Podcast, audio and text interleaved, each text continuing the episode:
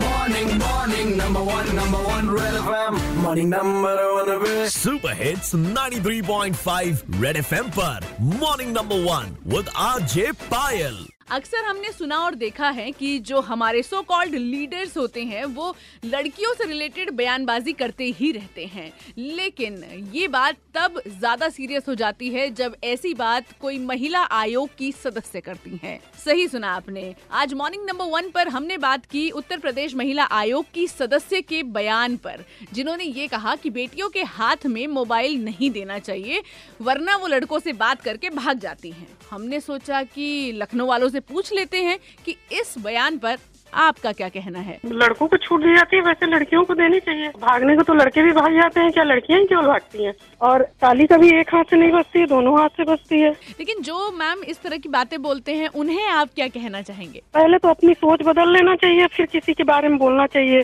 अगर आप इस तरह से सोच रहे हैं इसका मतलब आप खुद गलत हैं तभी आप ऐसा सोच रहे हैं। हमारी सोसाइटी ना जो कहा जाता है ना पुरुष प्रधान तो हम लोग अभी उससे बाहर निकले नहीं है लेकिन उसके लिए हम सबको सोचना पड़ेगा खासकर महिलाओं को। आज भी देखता हूँ ना मैम की जैसे जो भी महिलाएँ व्रत रखती हैं जो भी करती हैं वो सिर्फ़ बेटों के लिए पुरुषों के लिए। लेकिन कभी किसी को नहीं देखा जो अपनी बेटी के लिए ये सब करती है। और ऐसे कहते हैं कि जमाने से अगर आप आगे ना चल पाए तो कम से कम उसके साथ कदम से कदम मिलाकर चलें। चले। और एक बार फिर से कहूँगी कि बातों से कुछ नहीं होगा। हमें सच में अपनी मानसिकता को बदलने की ज़रूरत है। अगर हम मानसिकता बदलेंगे तभी कुछ बदल पाएगा। 93.5 रेड एफएम बजाते रहो। Red F M morning number one RJ Payal के साथ। रोज सुबह सात से बारह Monday to Saturday only on Red F M बजाते रहो।